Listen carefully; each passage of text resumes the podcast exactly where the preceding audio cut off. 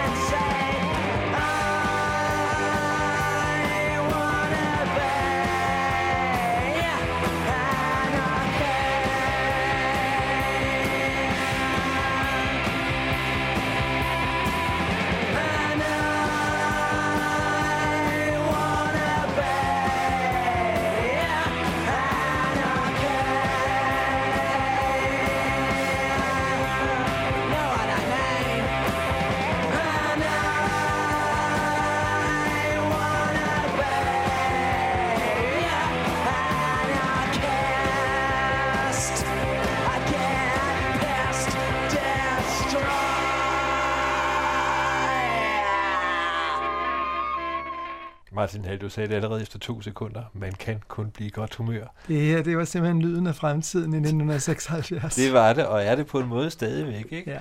Eller også kan man sige, at det her, det er gravmælet over rock and roll.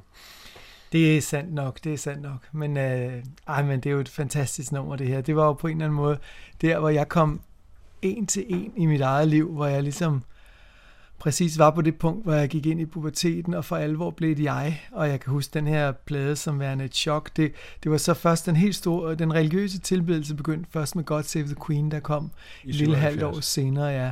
Men det her, det var jo Sex Pistols første single, Anarchy in the UK, der udkom i december 76.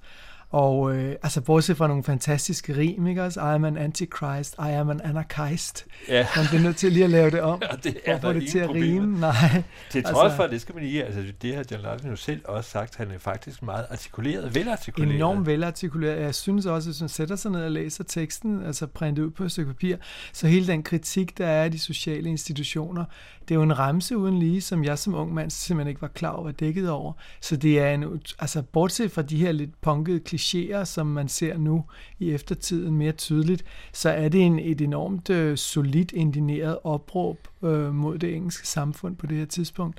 Det er en, en virkelig fin sang, en virkelig fin tekst, og jeg synes, det er en rockklassiker. Så 76, vi kunne simpelthen ikke komme udenom at starte med det.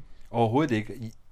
Jeg kunne, jeg så så Sex Pistols. Hvis jeg havde været lidt, nu er det igen alderen, der, der, der spiller ind, ikke? fordi jeg var 11 år i 76, mm-hmm. Og jeg var 12 år i 1977, hvilket er vigtigt, fordi i sommeren var vi i England, hvor jeg så Pistols i Top of the Pops, og jeg kunne ikke forstå det. Nej, altså jeg tænkte, det er heavy rock, eller sådan et eller andet, du ved, Ja. og jeg, jeg var venstreorienteret, og det kunne jeg slet ikke. Aha. Og så var der også altså noget hagekort der, som jeg slet ikke... Ja, ja, men det var jo, man brugte jo alle symboler på sådan en meget postmoderne måde, hvor man mente, at når alle symboler var udhulet for energi, og man brugte det til at trick folks frygt for noget, de egentlig slet ikke var klar over, hvad var. Så der var en, en, en masse ja, postmodernistisk øh, fortolkning i det, og man skal også huske på, at bortset fra gruppen, øh, er blevet fremstillet lidt som sådan en designerband sat sammen af deres manager, som jeg godt lige vil bruge lidt tid på også, så var det jo virkelig en manager, der formåede at finde elementer, altså ligesom en fysikprofessor, der mm. formåede at sætte meget potente stoffer sammen, der dannede en reaktion, der var hinsides de fire individer. Så Steve Jones, leadgitarrist, eller rytmegitarrist, skråstrej leadgitarristen, er jo i mine ører en af de bedste rytmegitarrister, der overhovedet har været. Enig. Og, og, og John Lydon, sangeren Johnny Rotten, øh, er jo en, altså en person, der i de år strålede med en originalitet, som, som er sjældent set i rock and roll. Men Malcolm McLaren, der var manageren, der satte dem sammen, han kom jo fra situationismen, øh, fra, fra hele den franske kunst- og oprørsbevægelse i, i 60'erne. Så han så det jo som sådan en metode til at sætte, altså etablere kaos. Øh, og det var han rigtig god til. Og et af, en af hans doktriner senere, hvor han pumpede pladselskab efter pladselskab for meget, meget store beløb, var jo, at det handlede om cash from chaos. Det var jo virkelig et fysikeksperiment på, på, på menneskelig genetikniveau, det her. Det var det. Det er også en kritiker, der har nævnt, at altså Sex Pistols, de formåede at holde låget på trykkrogeren samtidig ja. med den eksploderede. Ikke? Jo. Det synes jeg er et enormt træffende billede. Ja. Og det, altså lige, lige når man hører det her nummer, så tænker man, så kan de ikke mere. Altså nu er, den, nu er det udtrykt. Ja. Og så fandme om ikke de næste år formåede at brede det ud over en hel Ja. LP. Og så gik den heller ikke længere, vel? Så gik den heller ikke længere. Det var jo en meget kort karriere, og det er også slående at tænke på, at det er en af de mest kendte bands i verden, og de udgav én studie-LP, Ja, mens de det er var... en af de meget få, der simpelthen har markeret sig som, Ja. i rockhistorien kun Ja. en plade. Du sendte før jul, der sendte du et juleshow, Sex Pistols ja. juleshow, som jeg så med hele familien, ikke? Ja. Øh, hvor de jo, gud hjælpe mig, den sidste, næst sidste engelske koncert Ja. er for børn. Men så laver de så om aftenen på, på den Dim Pop, ikke? Altså, Øh, jo, så vidt jeg husker, eller i hvert fald i, noget, der minder om en menighedslokale pop. Jeg kan faktisk ikke huske det sådan. et eller andet i din industriprovins, et eller andet, hvor de giver en koncert af den anden verden. Ja. Og den sad jeg så sammen med mine drenge, og de kunne godt se, at her kan rockmusikken ikke komme længere ud, vel? Nej, og hele dilemmaet blandt de her samfundsrevser, der, der for at, at hjælpe de strejkende, jeg mener, det er brandmænd i den her by, som jeg har glemt lige nu, men en lille flække. Meget bumpet flække. en, altså en flække øh, i, i et sted i Englands øh, nord, øh, hvad hedder det, område, at de så spiller en velgørenhedskoncert for brandmænd, hvor der kun er børn til stede. Det er jo også der en så bliver kagekamp, lavkagekamp. Ja, ja. og. Altså det, det, det reflekterer samtidig den uskyld og den barnlighed, der er mm. i det. Og det er Julian Temple, der har lavet den der en times portræt, som er stærkt anbefalesværdig, fordi den er både menneskeligt rørende, og den viser dem faktisk også som et band, der spiller utrolig godt. Det var jo så det, man fandt ud af, eller jeg fandt ud af. Nu skal jeg ikke det, jeg tror, det er som, øh, som Jonas Breum kaldte for en enmandsgallup, jeg er ved at lave her. Ikke? Altså, men det var sådan set først senere, de, de, der kommer jo liveplade øh, ja, 20 år efter i midten af 90'erne. Ja, ved deres gendannelse. Ja, Filthy Lucre. ja. Og der, da jeg hører den, så finder jeg ud gud, hvor er de dog dygtige. Altså, Mhm. hvor er de dog præcise, ikke? Ja. Altså var det dygtige musikere simpelthen, ikke? Altså. Jo, jo, men de var meget undervurderet som band, og det er selvfølgelig også klart, fordi de så et stykke inden pludselig får Sid Vicious med på bas, som virkelig ikke kunne spille, men det er jo heller ikke ham, der spiller på pladen, det er Steve Jones, fordi Steve Jones, ja. Sid Vicious meget heldigt led af leverbetændelse, og det var pladens held ifølge James, Steve Jones' øh, genfortælling, fordi manden simpelthen ikke kunne spille. Men selv han havde jo efterhånden lært at spille, da de var kommet igennem de her mange koncerter, som de trods alt nåede at realisere i 77. Må jeg lige, fordi det, kom, var det ikke McLarens opfindelse, Sid Vicious? Det er tit, Nej, det var det ikke, øh, han, men han, han ville mægtig gerne have ham med som karakter i bandet. Men øh, der var sådan en historie om, at oprindeligt, altså Manageren Malcolm McLaren var jo jo par med engelsk mode store kronede og ukronede dronning Vivienne Westwood, og de havde en række tøjbutikker i 70'erne, som dannede basis for punk-scenen i London, hvor folk kom og mødte hinanden. Og i, i, i butikken 6, og der før hed det, øh, havde en masse andre navne, der hang Steve Jones og Paul Cook, trommeslager og guitarist for Pistols ud, og øh, de ledte efter en sanger, fordi øh, Malcolm McLaren kunne godt se, at Steve Jones kunne ikke gøre det som sanger. Mm. Øh, så Vivian Westwood havde set en, en, en type, der kom i butikken, der hed John, som hun sagde, at han skulle virkelig holde øje med ham.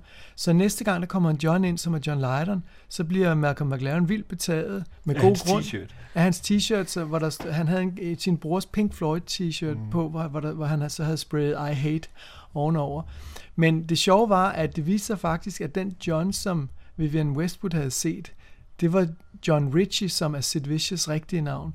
Så hun havde faktisk peget på Sid Vicious som den oprindelige potentielle sanger, hvor det så blev John Lydon, men de kendte hinanden. De var sådan hold ja, på fire Johnner, der hang ud sammen. Som, så Sid Vicious var en af, en af John Lydons øh, allerbedste venner, og John Lydon ville også gerne have ham med øh, i bandet, fordi han var virkelig, virkelig træt af Glenn Matlock, som var bassisten, som var den pæne dreng, og ham, der kunne lide Beatles, og John Lydon havde jo Beatles. Så der var en masse skærmysler, men man kan sige, folk husker jo Sex Pistols som den udgave, hvor Sid Vicious er med, fordi han var den her blødende, provokerende bassist, der slog folk med sin bass, og i det hele taget opførte sig mm. endnu mere utrært end, øh, endnu mere utræret end John Lydon. Efter min mening også banalt ja, ja. Ikke? Altså. Og en meget trist skæbne, men, men nu læste jeg for nogle år siden Viv Albertine, guitaristen The Slits selvbiografi, som boede med ham i en periode, hvor jeg fik et helt andet billede af ham. Han var faktisk en meget, meget underspillet, intelligent øh, ung mand, mm-hmm. der simpelthen bare var den holdning, at det overhovedet at have en mening om noget var præsentiøst. Så han, altså han,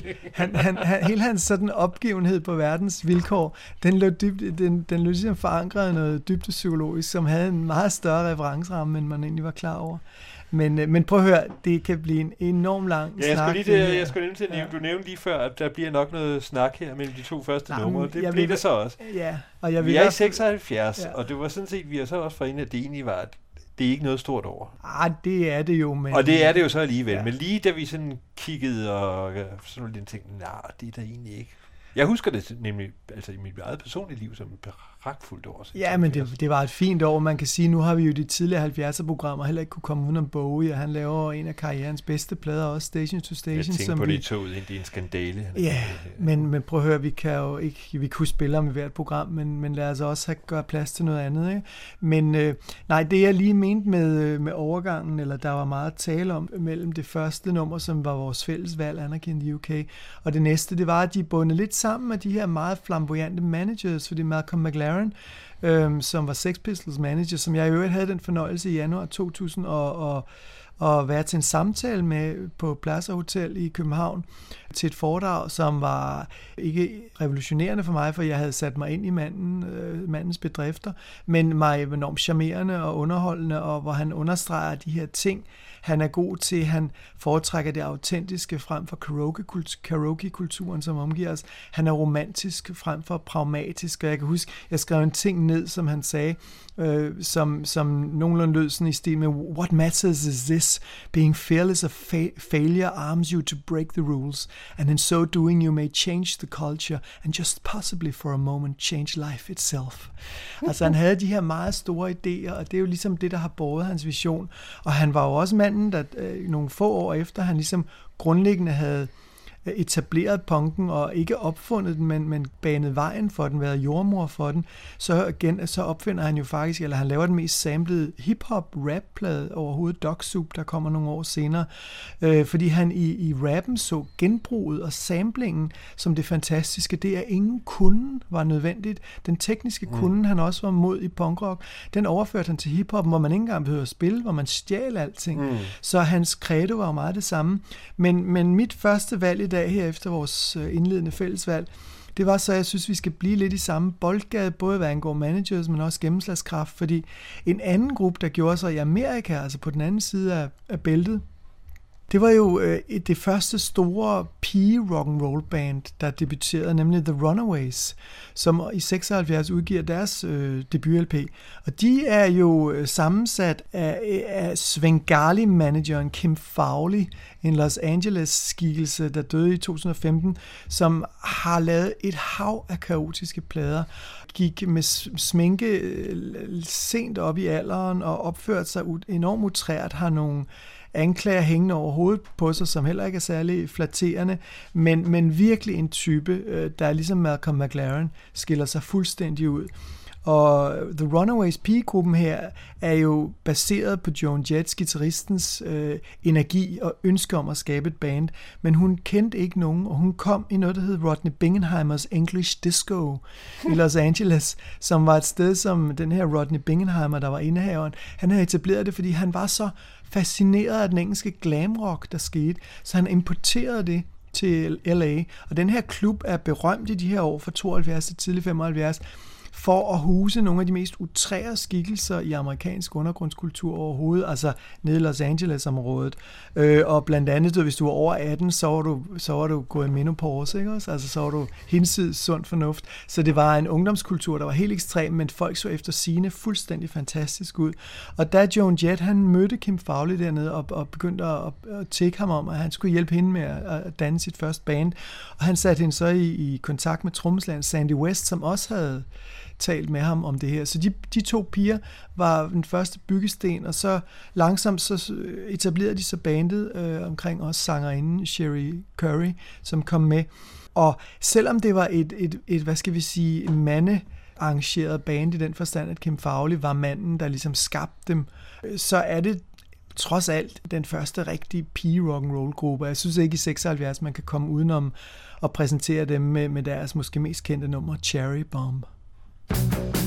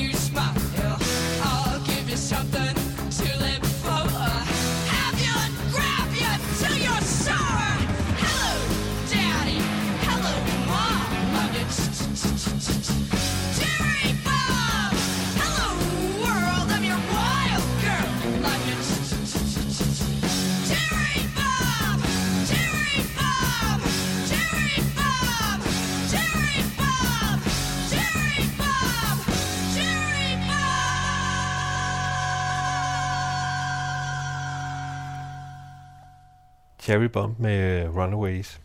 Jeg nævnte her, altså, at øh, vi, vi, er ved at, vi er ved at skrive aller sidste kapitel af rock and roll eller rockmusikken, ikke? Men det er jo stadigvæk, altså på det tidspunkt her i 1976, så er det stadigvæk nyt. Det kan man også høre på det her, ikke? Mm. Altså det er jo levende mm. øh, musik, det er ikke retro. Nej. Vel? Og jeg tænkte på, gitarristen, det kunne sådan set godt have været Steve Jones fra, fra Pistols, som vi hørte før. Ikke? Jo, det er rigtigt. Det er så Lita Ford. Hun blev så mere, øh, hun blev mere en klassisk metal-gitarrist i løbet af 80'erne, og fik også en stor solokarriere. Men på Runaways-pladerne, der er de sådan holdt mere rock and roll næsten skråstret punket. Øh, Joan Jett, som jeg nævnte før, som var den oprindelige stifter, øh, hun er rytmegitarrist og blev senere sanger, og hun, da de kommer til England i 77, så øh, blander hun sig jo fuldstændig med punkscenen, og der er billeder af hende sammen med Pistols og alle de andre. Mm. Så hun kommer jo hjem, altså hun var ligesom vokset op med Bowie på, over i LA-området, men kom hjem efter at have været i England med hele den nye punkscene som værende hendes mantra. Så, så hun ville gerne gøre det mere punket, og, og nogle andre kræfter i gruppen ville gøre, gerne gøre det mere metalagtigt, og det var så også derfor, de blev opløst nogle få år efter. Runaways. Så de er også sådan en eller anden næsten... Hvor mange plader nåede de at lægge Ja, de nåede, nåede at lave fire studiealbum i den oprindelige form. Det sidste, synes jeg, var, det er sådan et, man ikke rigtig erindrer. Men øh, altså de to første, især Runaways og, og Queens øh, of Noise, det var de to store. Så, så gik Sherry Curry ud og så lavede de Waiting for the Night med Joan Jett som sanger. Og hun er ikke den store øh, sangerinde, men hun fik jo en blændende karriere og, og, og genindspillede jo det der gamle nummer I Love Rock and Roll, som blev en af 80'ernes allerstørste hits, så hun er i Rock and Roll Hall of Fame nu, så altså, som type har hun betydet ekstremt meget for den kvindelige placering i rock and roll, så, så selvom hendes musik er ret konventionel øh, i mange henseender, så har, har hun en kæmpe betydning. Hun kunne måske kaldes for New Waves øh, Susie Quattro eller sådan noget? Ja, hun er, Susie Quattro var hendes store idol faktisk. Nu nævnte mm-hmm. jeg mhm. Bowie, det er jo rigtigt, men Quattro for Detroit, det, det var hendes store idol. Glycerine Queen, som de kaldte hende. Uh, og der er blevet lavet en, en biopic, en film om, om uh, Runaways her for nogle år siden, hvor Kristen Stewart spiller Joan Jett, og der uh, er der også flere referencer til Susie Quattro. Der er et fletværk og det, jeg har underkøbet, det, det var altså lige før vi gik i gang med optagelsen her, det, der sad jeg og tjekkede trommeslageren fra næste bane, som er nok min yndlingstrommeslager overhovedet. Han hedder Clem Burke, og han har faktisk spillet med Joan Jett. Han har også spillet med Bob Aha, Dylan. Han okay. har, ja, jamen, det læste lige, og han har også spillet med Eurythmics. Han har spillet med et hav af ja. mennesker og skrev så på et tidspunkt en doktordisputat om trommespillets fysiske og psykiske påvirkning af no. mennesket, så han er simpelthen doktor i trommespil. Men altså der, hvor Clem Burke er allermest kendt, det er jo med, at han var trommeslager for Blondie, ja. som debuterer det her år. Ja. Og jeg sad her, det er ikke en plade, jeg er særlig fortrolig med, og nu har jeg så lyttet, og jeg kan godt forstå, at jeg ikke er særlig fortrolig med den. De, de er ikke rigtig fundet melodien endnu. Ah, men jeg synes stadig, det er en god plade. Jeg er lidt overrasket over dit valg af nummer, men det kan det du selv... Det er Clem Burks skyld, ja. øh, fordi jeg synes heller ikke, altså det er en meget... Altså det, der er det fine ved Blondie på den her plade generelt, det er, at øh, de vil mere, end de kan. Ja. En typisk punk-ambition, ja. du ved ikke? Altså. Jeg synes, der er en stor charme ved pladen, og er der, der, der er hele den her arv af, af, af Marilyn Monroe, Andy Warhol. Der er sådan en pop-art skygge, der hviler øh, over pladen, der gør den enormt forfriskende. Fordi i mange henseender er det jo sådan noget næsten 60'er popmusik. Oh. Øh, men øh, så var deres visuelle stil også via Debbie Harry sangerinden så, så prægnant. Men jeg kan huske, altså der er jo flere numre, som jeg umiddelbart tænkte ville være logiske X-Offenders, som oprindeligt hed Sex Offender, men det kunne man ikke sige dengang, så blev hmm. man ikke spillet nogen steder. Og In the Flash og Rip ja. to Shreds og sådan noget. Så, så det var en plade, jeg kan huske, havde en meget stor placering dengang, og så synes jeg igen bare, det her understreger, at vi er tre numre ind i det her program, og vi er allerede to kvindelige sangere, og det var noget af det pragtfulde ved punkten, der skete, det var, at lige pludselig var pigerne med, øh, de var med i bandsene, de var med som solister, det var virkelig unikøns øh, rock. Nummeret, jeg så har valgt, og som du ikke forstår, jeg har valgt, det er det, der hedder Shark and Jets Clothing, som nok er bestemt ikke et af, af Blondies ellers ufattelig mange hits. Altså, det er helt utroligt, så mange hits, de i grunden har, ja. ikke? Altså, det, man kan jo roligt købe en Best of Blondie, ikke? Man jo. bliver overrasket over, at der er faktisk Altså det er sådan, man tænker, gud, den kender jeg sgu da også. Gud, det er også den, de har lavet. Ikke? Men den her er nok de færreste kender. Jeg, lige ved, jeg, jeg må selv erkende, jeg kendte den faktisk ikke i forrige uge. Men, øh, men nu gør jeg det, og grund til at falde over den, det er igen Clem Burks skyld, fordi man skal lægge mærke til, til allersidst, så kommer der en guitar-solo, hvor, hvor han så lige pludselig, han er jo en markant trommeslager, ikke? Altså, hvor han går amok. Og så kommer der igen, de vil mere end de kan, så kommer noget keyboard, der går fuldstændig amok. Og jeg er sikker på, at det nummer, vi skal høre nu, Blondie med A Shark in Jet's Closing, det ender med et kirkebryllup.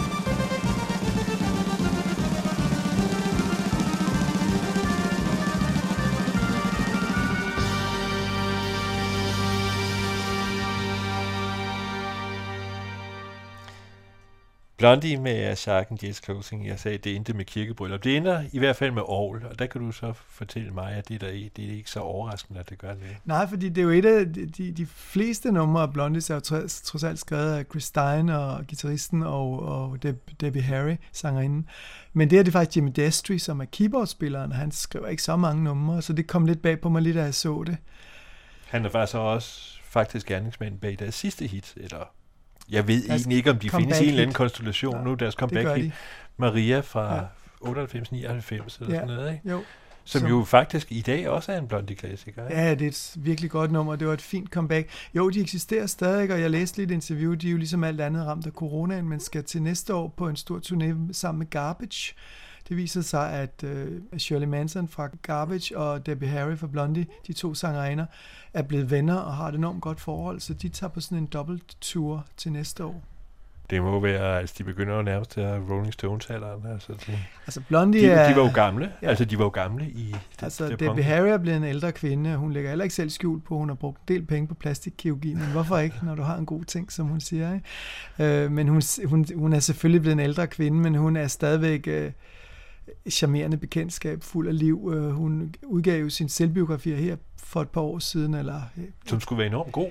Ja, jeg læste den. Jeg synes, den er udmærket. Jeg synes, øh, jeg tror godt, en, en god redaktør kunne have fået lidt mere ud af hende. Jeg synes, jeg synes den er sådan, den er lidt vævende, men, men den er glimrende. Øh, den er lidt pudsigt sat op med masser af billeder og tegninger fra hendes fans af hende hvilket heller ikke lige, jeg synes er det mest sådan oplagte, mm. men, men hun, der er nogle vidunderlige beskrivelser, især de, de, den tidlige fase, hvor hårdt det er at være kvinde i, i rock, uden, uden på nogen måde at, at få, få en offerrolle ud af det, men det er sund læsning. Og, og så er der også en holdning til det, man har, man har det, så man tager det holdning. Der er blandt andet en beskrivelse af, hvordan hende og Chris Stein på et tidspunkt bliver overfaldt af en mand med en kniv, der øh, tager dem op i deres lejlighed og, og voldtager hende. Og, det er rigtigt, ja. Det og, og stjæler en guitar på vejen ud af, af lejligheden bagefter, og de er begge to så hardcore, at de øh, er enige om bagefter, at det værste var måske net, næsten, han stjal deres Fender-guitar. Altså, der er, der er en virkelig en, en, hvad skal vi sige, en, en overlevelsesevne i hende, som er beundringsværdig. Øh, det kan så også være en, en kommentar til tidens kønsdebat, at hun føler sig hvad skal vi sige, i stand til, eller har lyst til at fortælle den historie, men, øh, men man er i hvert fald efterladt med et billede af en, af en helt som det bør så være, en stærk kvinde. Ikke? De er spændende band. Jeg kunne godt have, øh, Blondie, øh, jeg kunne godt have valgt et andet nummer, hvor det altså kunne hjælpe mig, er en solo, som kun består af reallyde. Mm-hmm. Det er ret godt mm-hmm. gjort i 76. Det virker. Ja. Øh, dem vi tænker på, vi de analog days. Det er ret ja. svært at lave sådan det noget. Er det der, ikke? Men det er der, hvor jeg også hele tiden mener, at de har en pop-art kvalitet til sig. Altså, de er virkelig formet af Warhols verdenssyn det tør jeg sige, at de er virkelig heller ikke bange for, for genrerne. Altså, de var jo de første, der lige pludselig, de har vist nok selv sagt med Heart of Glass, altså lige pludselig laver et disco-nummer, ja. altså hvor det er New Wave band, der laver et disco-nummer. Ja. Og selvom de selv sagde, at det var en eller anden parodi på disco, så har det jo haft indflydelse, at øh, ja, du har selv senere lavet du Free for Structures, altså som disco, New Water gjorde også, og så videre, ja. ikke? Altså, og øh, de lavede så også nummeret Rapture, som vel er en af de første raps overhovedet, ikke? Altså.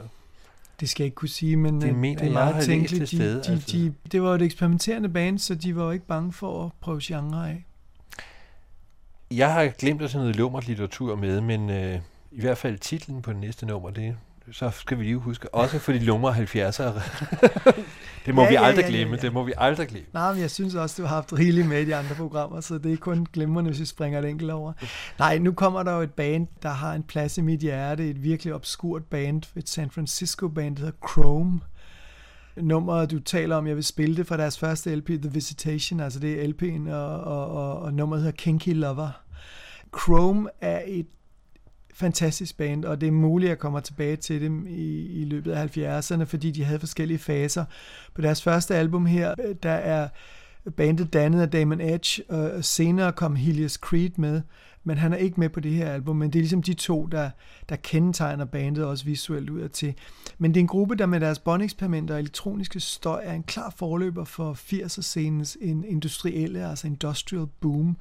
Øh, på det første album her, det, det er mere psykedelisk, men der er en guitarråhed, eller studios, og samtidig kan man høre ude i fremtiden Brian Eno øh, leve, og der er næsten noget, noget santanask over de her løse guitarer, de bruger.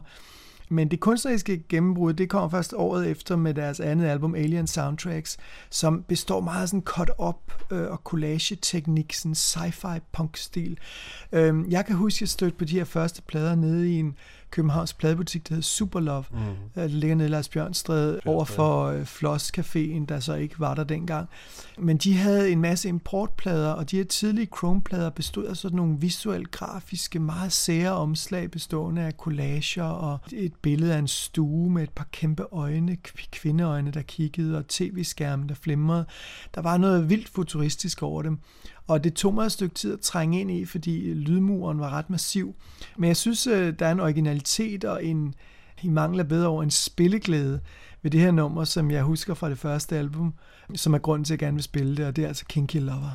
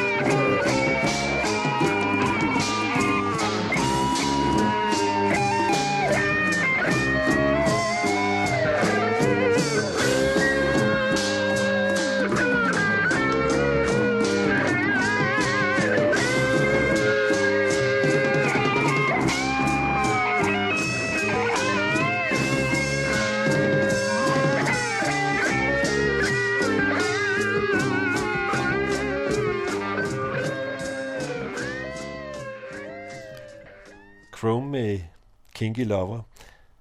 Den var jo ikke så kinky, som jeg havde håbet på. Nej. Til gengæld så kan jeg faktisk, det er altså meget, meget svært at rubricere Chrome, ikke? Jo, men det er det, der er det fantastiske ved det band, og det er også det, jeg elsker ved de tidlige plader. Det er, det er virkelig en hård nød at knække. Og det er også der, hvor det bare var så slående originalt. Øh, jeg kan som sagt, jeg stødte på det ret tidligt. Det var så har været et år eller to senere, jeg ved, på grund af den her Super Love Import, og de havde flere pladerne der, og jeg var, jeg var ret begejstret, fordi jeg, jeg havde simpelthen ikke hørt noget, der lød lige sådan før. Måske Mothers of Invention, hvis det skulle være. Jamen, det her er jo meget mere kromosomskade Ja, det er nemlig det. Altså, der er jo sket, fordi vi havde ja. i de første udsendelser, det var klart, der var vi inde på den psykedeliske genre. Ja, det, det her, det er jo ikke psykedelisk som sådan. Det er noget altså. helt andet. Det er sci-fi cut up. Øh... Det er opslagstavlen i køkkenet med alle mulige forskellige ting ja. på, ikke? Altså. Øh. Sådan en, også en forsmag på cyberpunk-genren, synes jeg. Men, øh, men som sagt, jeg tror desværre, eller glædeligvis, at jeg kommer tilbage til Chrome, i hvert fald i 71 af udsendelserne, fordi de laver nogle rigtig gode plader i de her år. Skal det være kinky, så lad det være kinky, fordi det næste nummer, ja, det handler jeg ved ikke om det handler om sex, men det, det gør det måske implicit alligevel. Det er vel nærmest altså den seksuelle altså optur, man kan få ved simpelthen at dræbe et andet menneske. The morning of the show, right?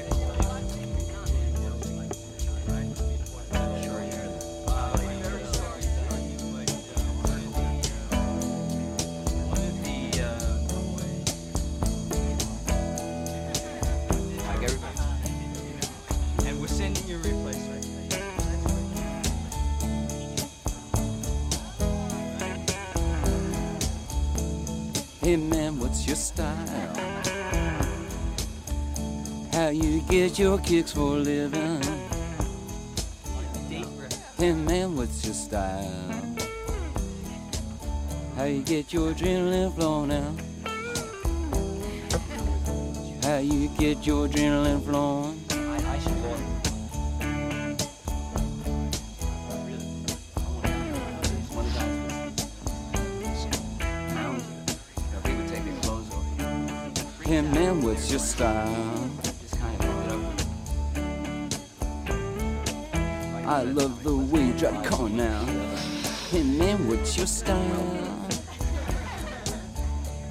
Ain't jealous of the way you're living. I ain't jealous of the way you're living. Thanks, Santa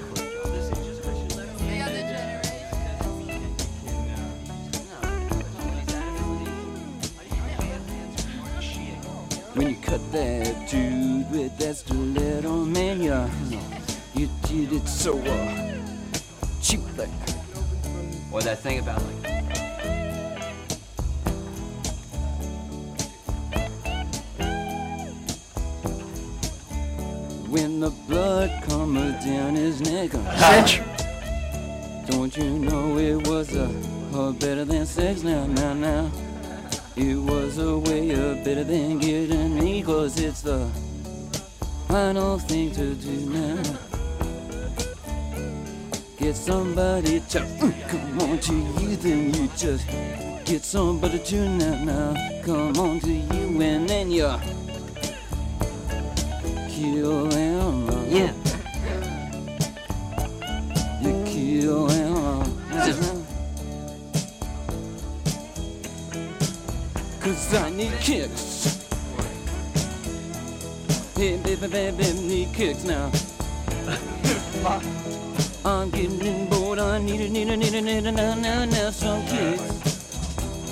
Oh, give it, give it, give it, give it, give it to me now, now, Thanks, kicks. fine. Then later.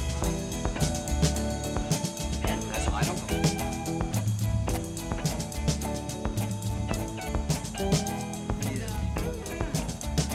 How you doing?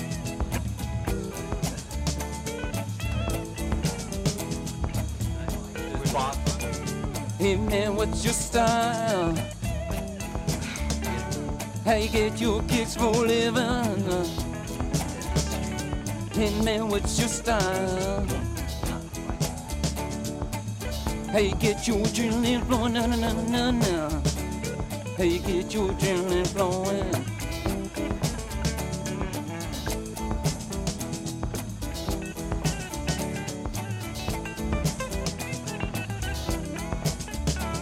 Hey, man, what's your style? You know I love the way you drive your car now. And man, what's your style? I ain't jealous of the way that you're living. Ain't jealous now, now the way you're living.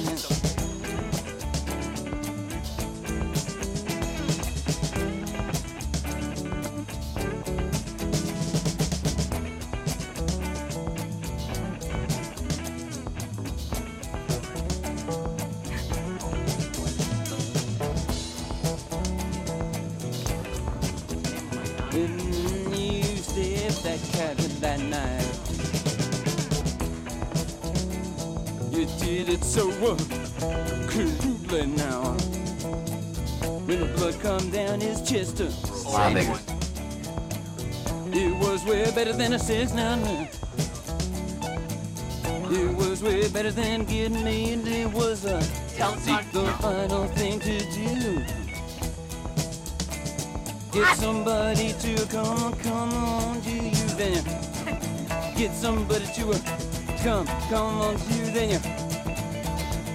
Yeah, you kill them now. Yeah, you kill them now, now.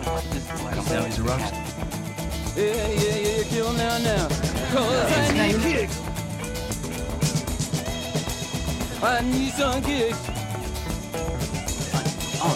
I'm get a hold of need a need a need a need a need a need a need a some kicks. Yeah, I need a need a need a need a need a need a need a some kicks. Oh, give me that kick. Yeah, I need a some kicks. Yeah, I need a some kick kick kick kick kick kick So many kick kick kick great kick. record. Uh, Give it to me now, now. Kicks.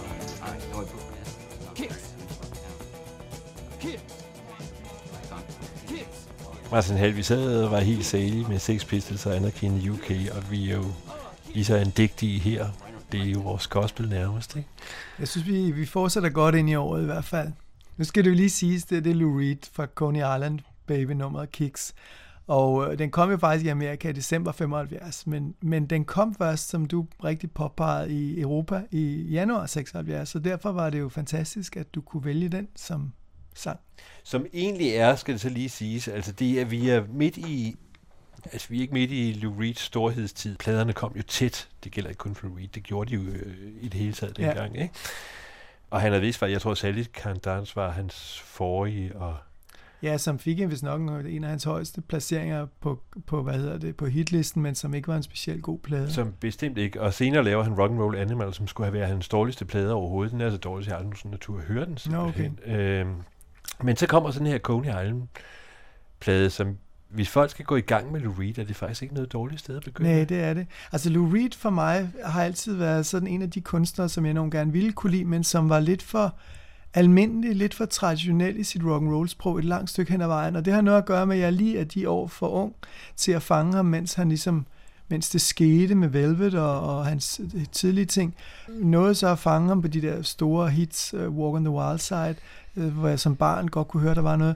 Men uh, jeg vil sige, at uh, jeg kan huske, da jeg hørte Kicks nummer her, der, der bliver jeg interesseret, fordi der sker også noget sonisk, der er altså uhyggeligt. Altså de her ja. elementer af stemmer i baggrunden, reallyde, øh, den dimension, de her stemmer, der bliver fadet op og ned, som sådan nogle shock points i nummeret, der synes jeg virkelig, man har at gøre med noget, der bliver faretroende.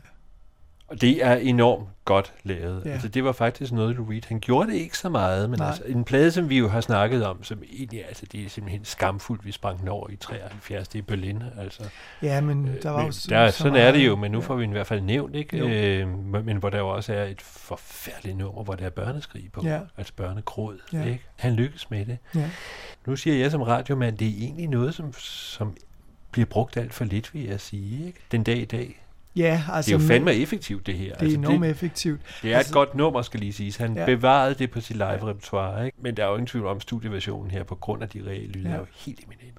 Jo, det, det, det bliver kunstnerisk. Det bliver en collage. Det bliver en, en, et, et stykke, ja igen, du kunne næsten sige pop art kunst. øh, Den blanding af, af frygt og rock and roll og teksten, som jo handler om tabuet ved at egentlig blive opstemt ved at slå ihjel. Så der er mange ting at sige om det nummer. Det er der måske ikke så meget om det næste nummer, men der er noget meget at sige om det næste instrument. Jeg tror, vi snakkede om det lidt i den sidste, men slet ikke nok. Altså virkelig 70'er instrumentet. Og nu, nu. nu kommer det til sin ret, går jeg ud fra. Ja, men det var jo fordi, du sad og sukkede meget efter at få et nummer med Moogen, altså Mhm. mini-Moogen eller Moogen som instrument, som var jo en af midt-70'ernes helt store instrumenter. Og så kunne jeg jo så glæde dig med i sidste udsendelse og, og, sige, jamen, i næste teaser, ja. udsendelse, der havde jeg fundet en fuldstændig obskur plade, der nemlig kommer her i 76, hvor vi er, med et band, der simpelthen bare kaldte sig Moog, et godt navn, du. som har lavet en hel plade, der hedder Moog Plays ABBA. Og så fanger man ikke tidsånden meget bedre end en gruppe med det navn, der simpelthen spiller ABBA-numre for Moog-instrumentet, den her plastiske synthesizer, som ikke alle mestrede til at være en, et fortrinligt instrument. Og de udgav den her plade, som jeg har stødt på ved et tilfælde i de senere år, hvor de selvfølgelig spiller alle hitsene, SOS, Waterloo, Fernando, i de mest uinspirerede udgaver, man kan forestille sig. Men det er samtidig noget musik, der minder mig utrolig meget om supermarkedets døs af musak, når man gik dernede. Det kunne have spillet der. Den skæring, jeg så har valgt øh, at tage ud, det, det er jo også et af deres store numre, men der synes jeg, Mugen kommer helt til sin ret. Det er nemlig Mamma Mia. Moog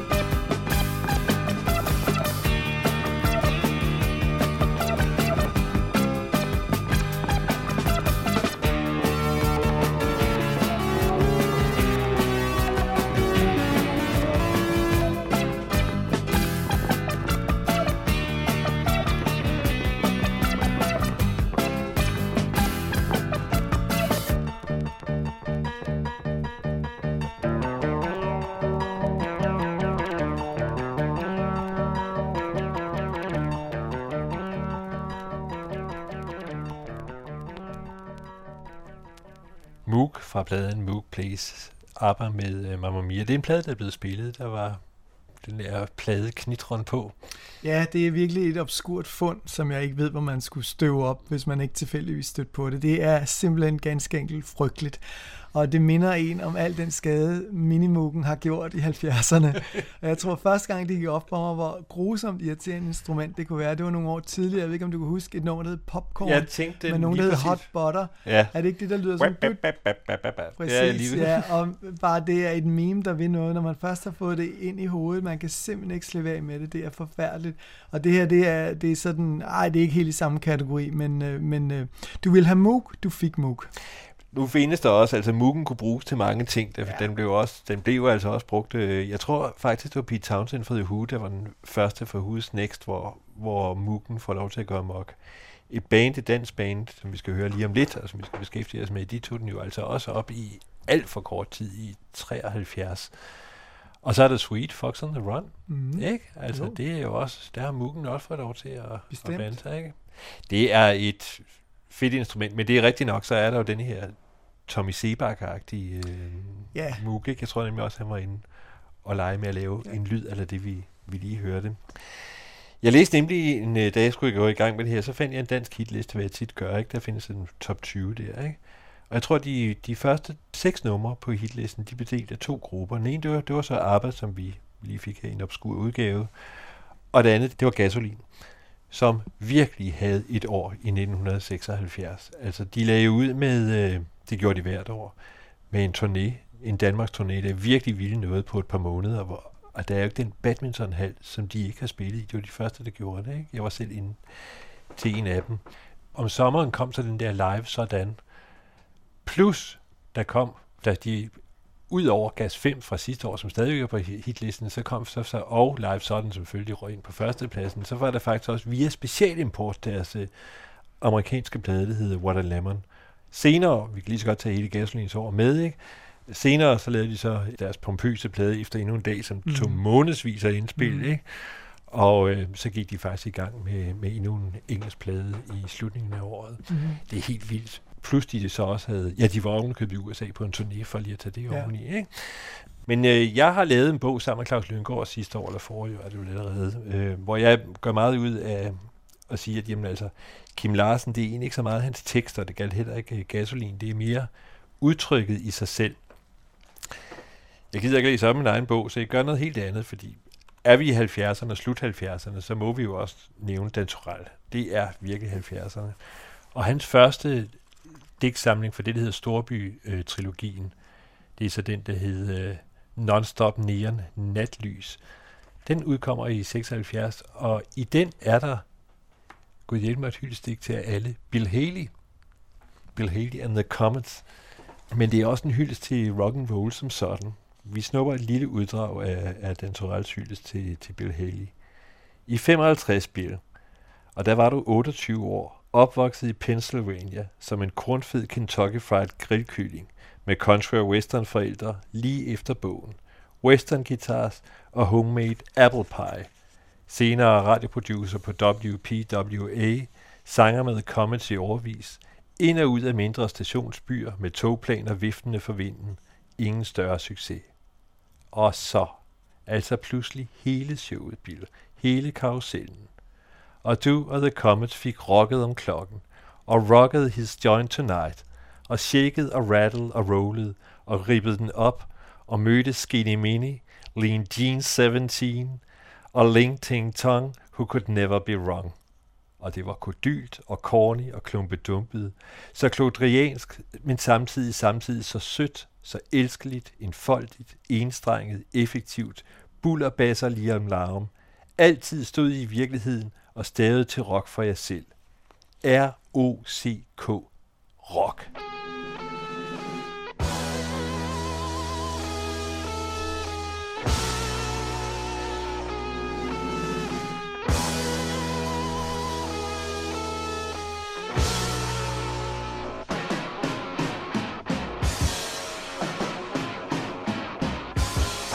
We'll take a plane on a rainy day. I said that now it's too say to the land of the redskin man.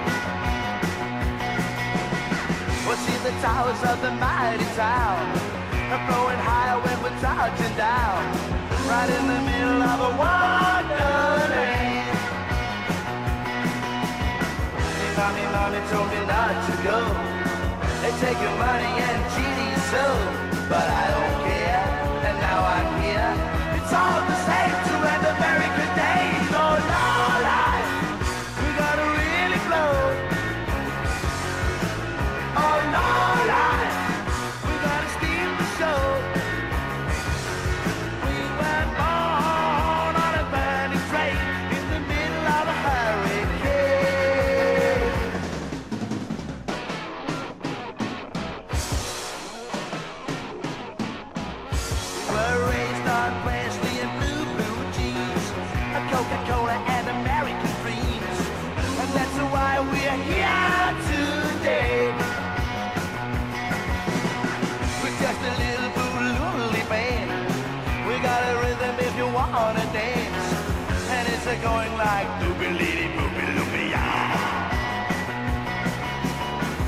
mommy, mommy told me not to go.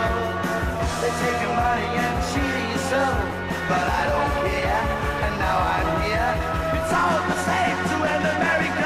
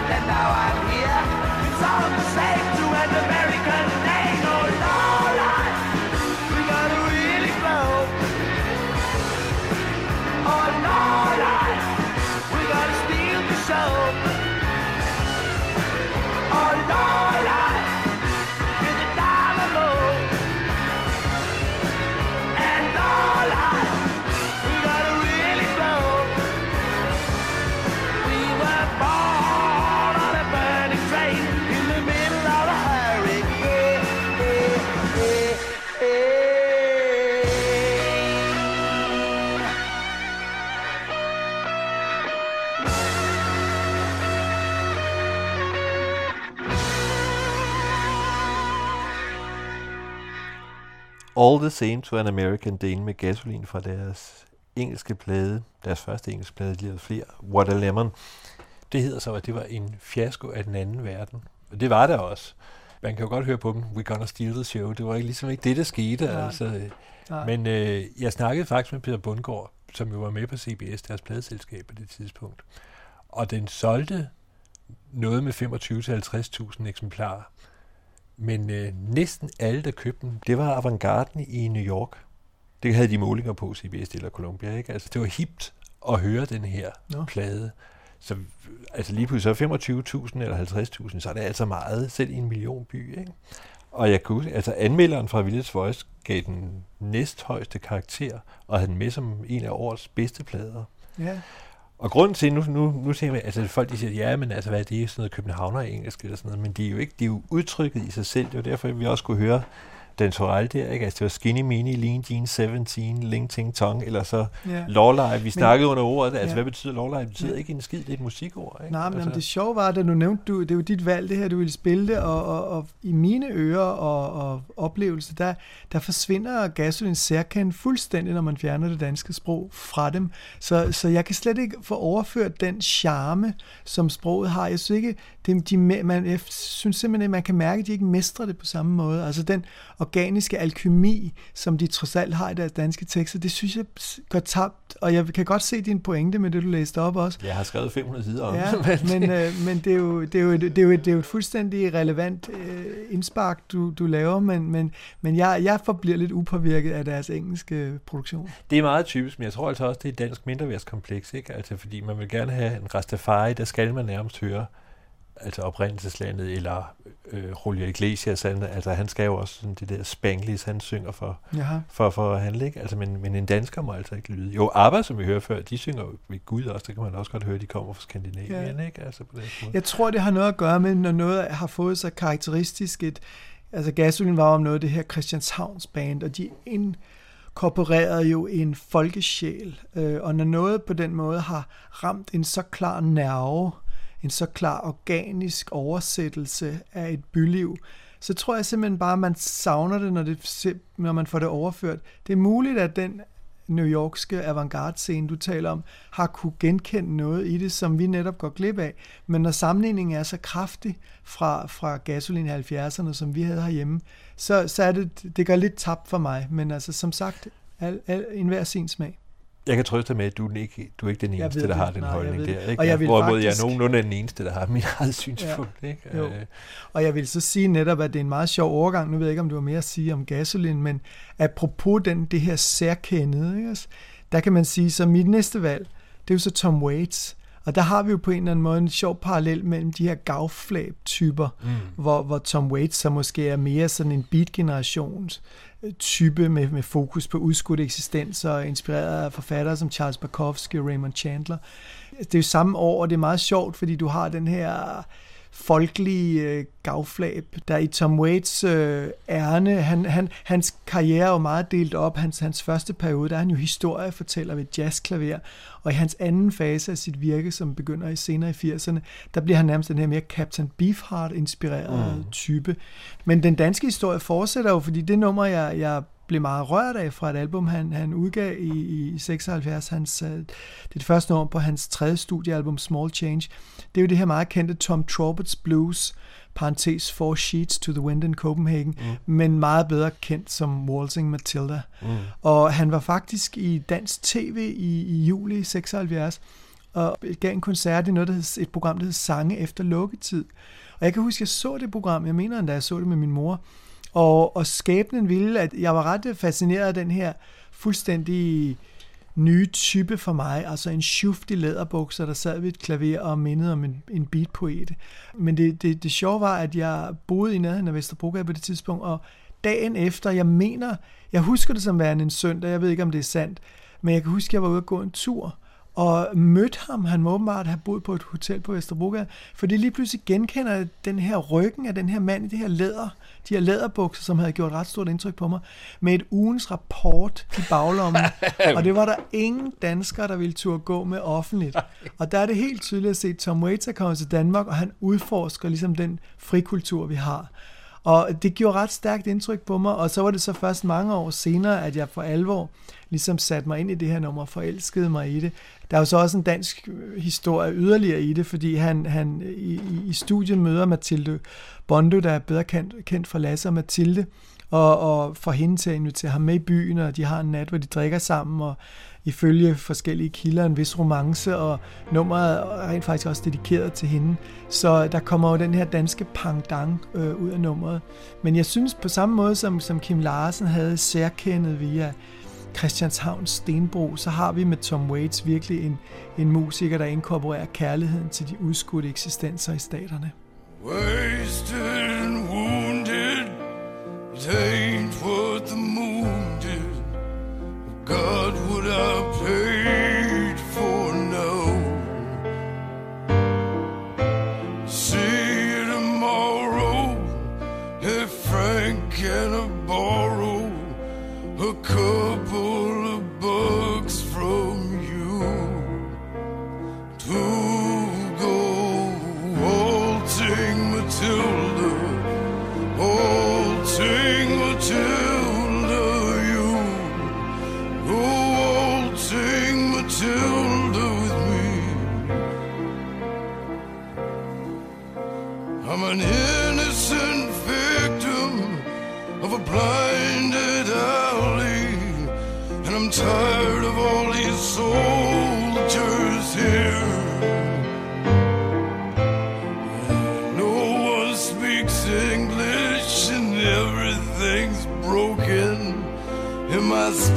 stasis are soaking wet. To go waltzing Matilda, waltzing Matilda, you go waltzing Matilda with me. Now the dogs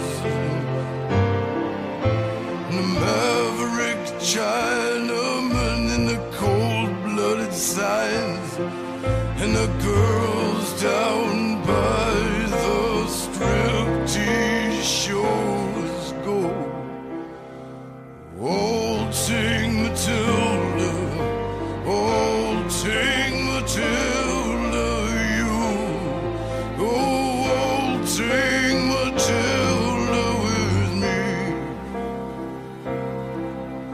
No, I don't want your sympathy. The say that the streets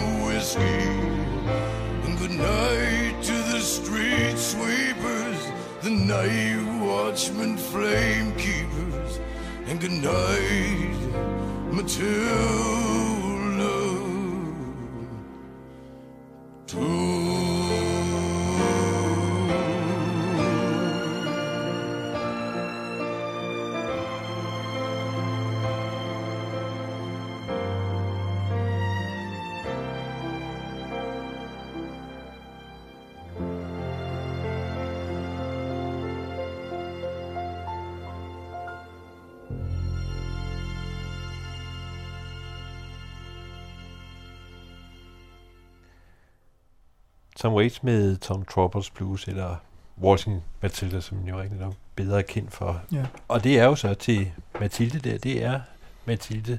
Jeg interviewede en gang, øh, ja, det at være en del år siden, øh, Lasse Helner i Aarhus hos dem, Lasse og Mathilde. Enormt søde mennesker, fordi han var jo fikke, eller var i hvert fald lige ved at få produceret en plade med Daniel Lanois. Ja. De er i det hele taget, altså de er nogen, der er ude om sig, Mhm. mm-hmm. Lasse og Mathilde, ikke? Men det viste de simpelthen, altså plader mange, mange år frem med Tom Waits, der står der i hans takkeliste, blandt alle mulige navne, Mathilde Bondo. Nå. Altså 20 år efter, Nå. simpelthen, ikke? Så det må have været en nat, øh, det gjorde indtryk. Det var smukt sagt, Søren.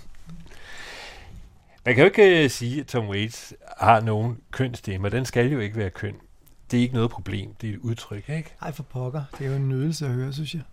Men til gengæld, så kan man egentlig godt sige, at det er et problem med, med ham, vi så runder af med. Vi var jo, kan vi roligt sige, unge mennesker i 1976, og der var jo også det, der hed voksenmusik. Altså ikke bare, hvad storesøskende hørte, men hvad ens forældre hørte. Ja. Og en af dem, der er jo en adskillige navne. Altså for det første hørte de James Larster og Johnny Reimer og sådan noget, som vi måske forhåbentlig kommer ind på.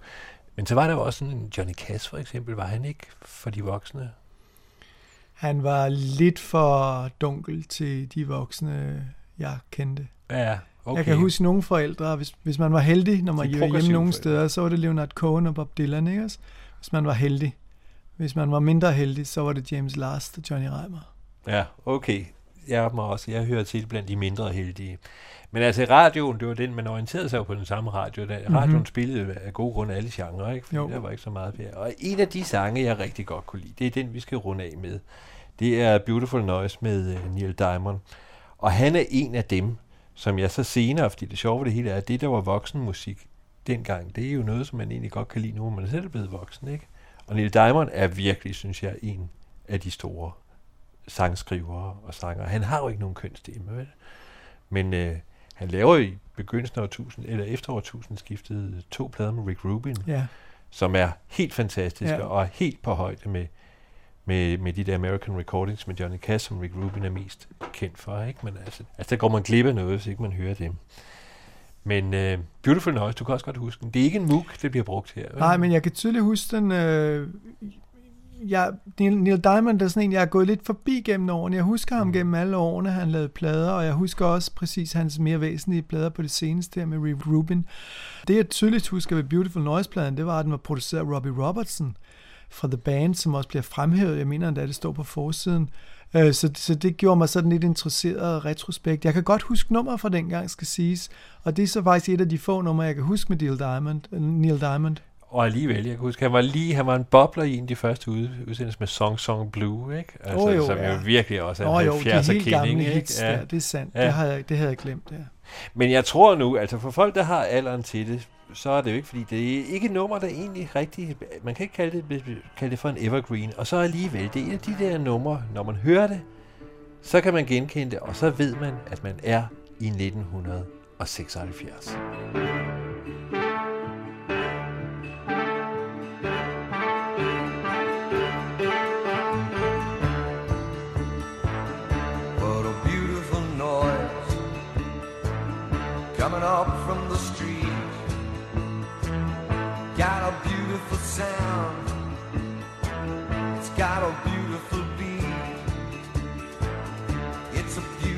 Noise going on everywhere. Like the clickety clack of a train on a track, it's got rhythm to spare. It's a beautiful noise, and it's a sound that I love, and it fits me as well as a hand in a glove. Yes, it does.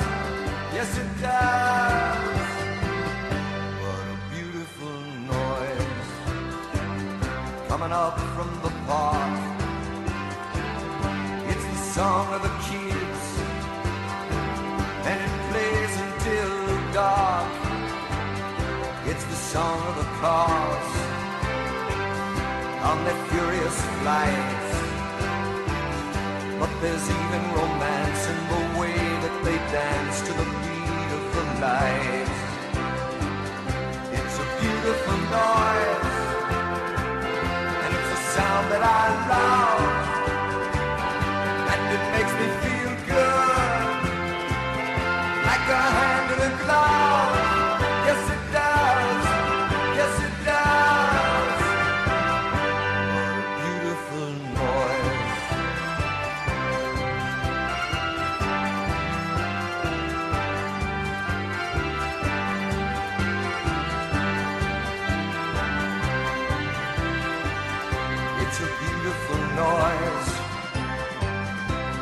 and of strife like a symphony played by the passing parade. It's the music of life. It's a beautiful noise, and it's a sound that I love, and it makes me feel good,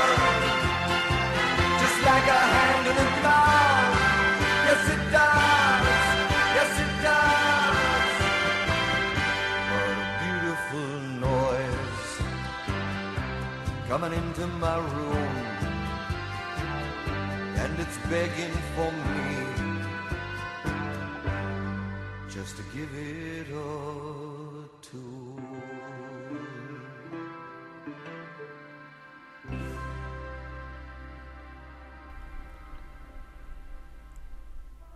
Vi lyttede her til Neil Diamonds nummer Beautiful Noise.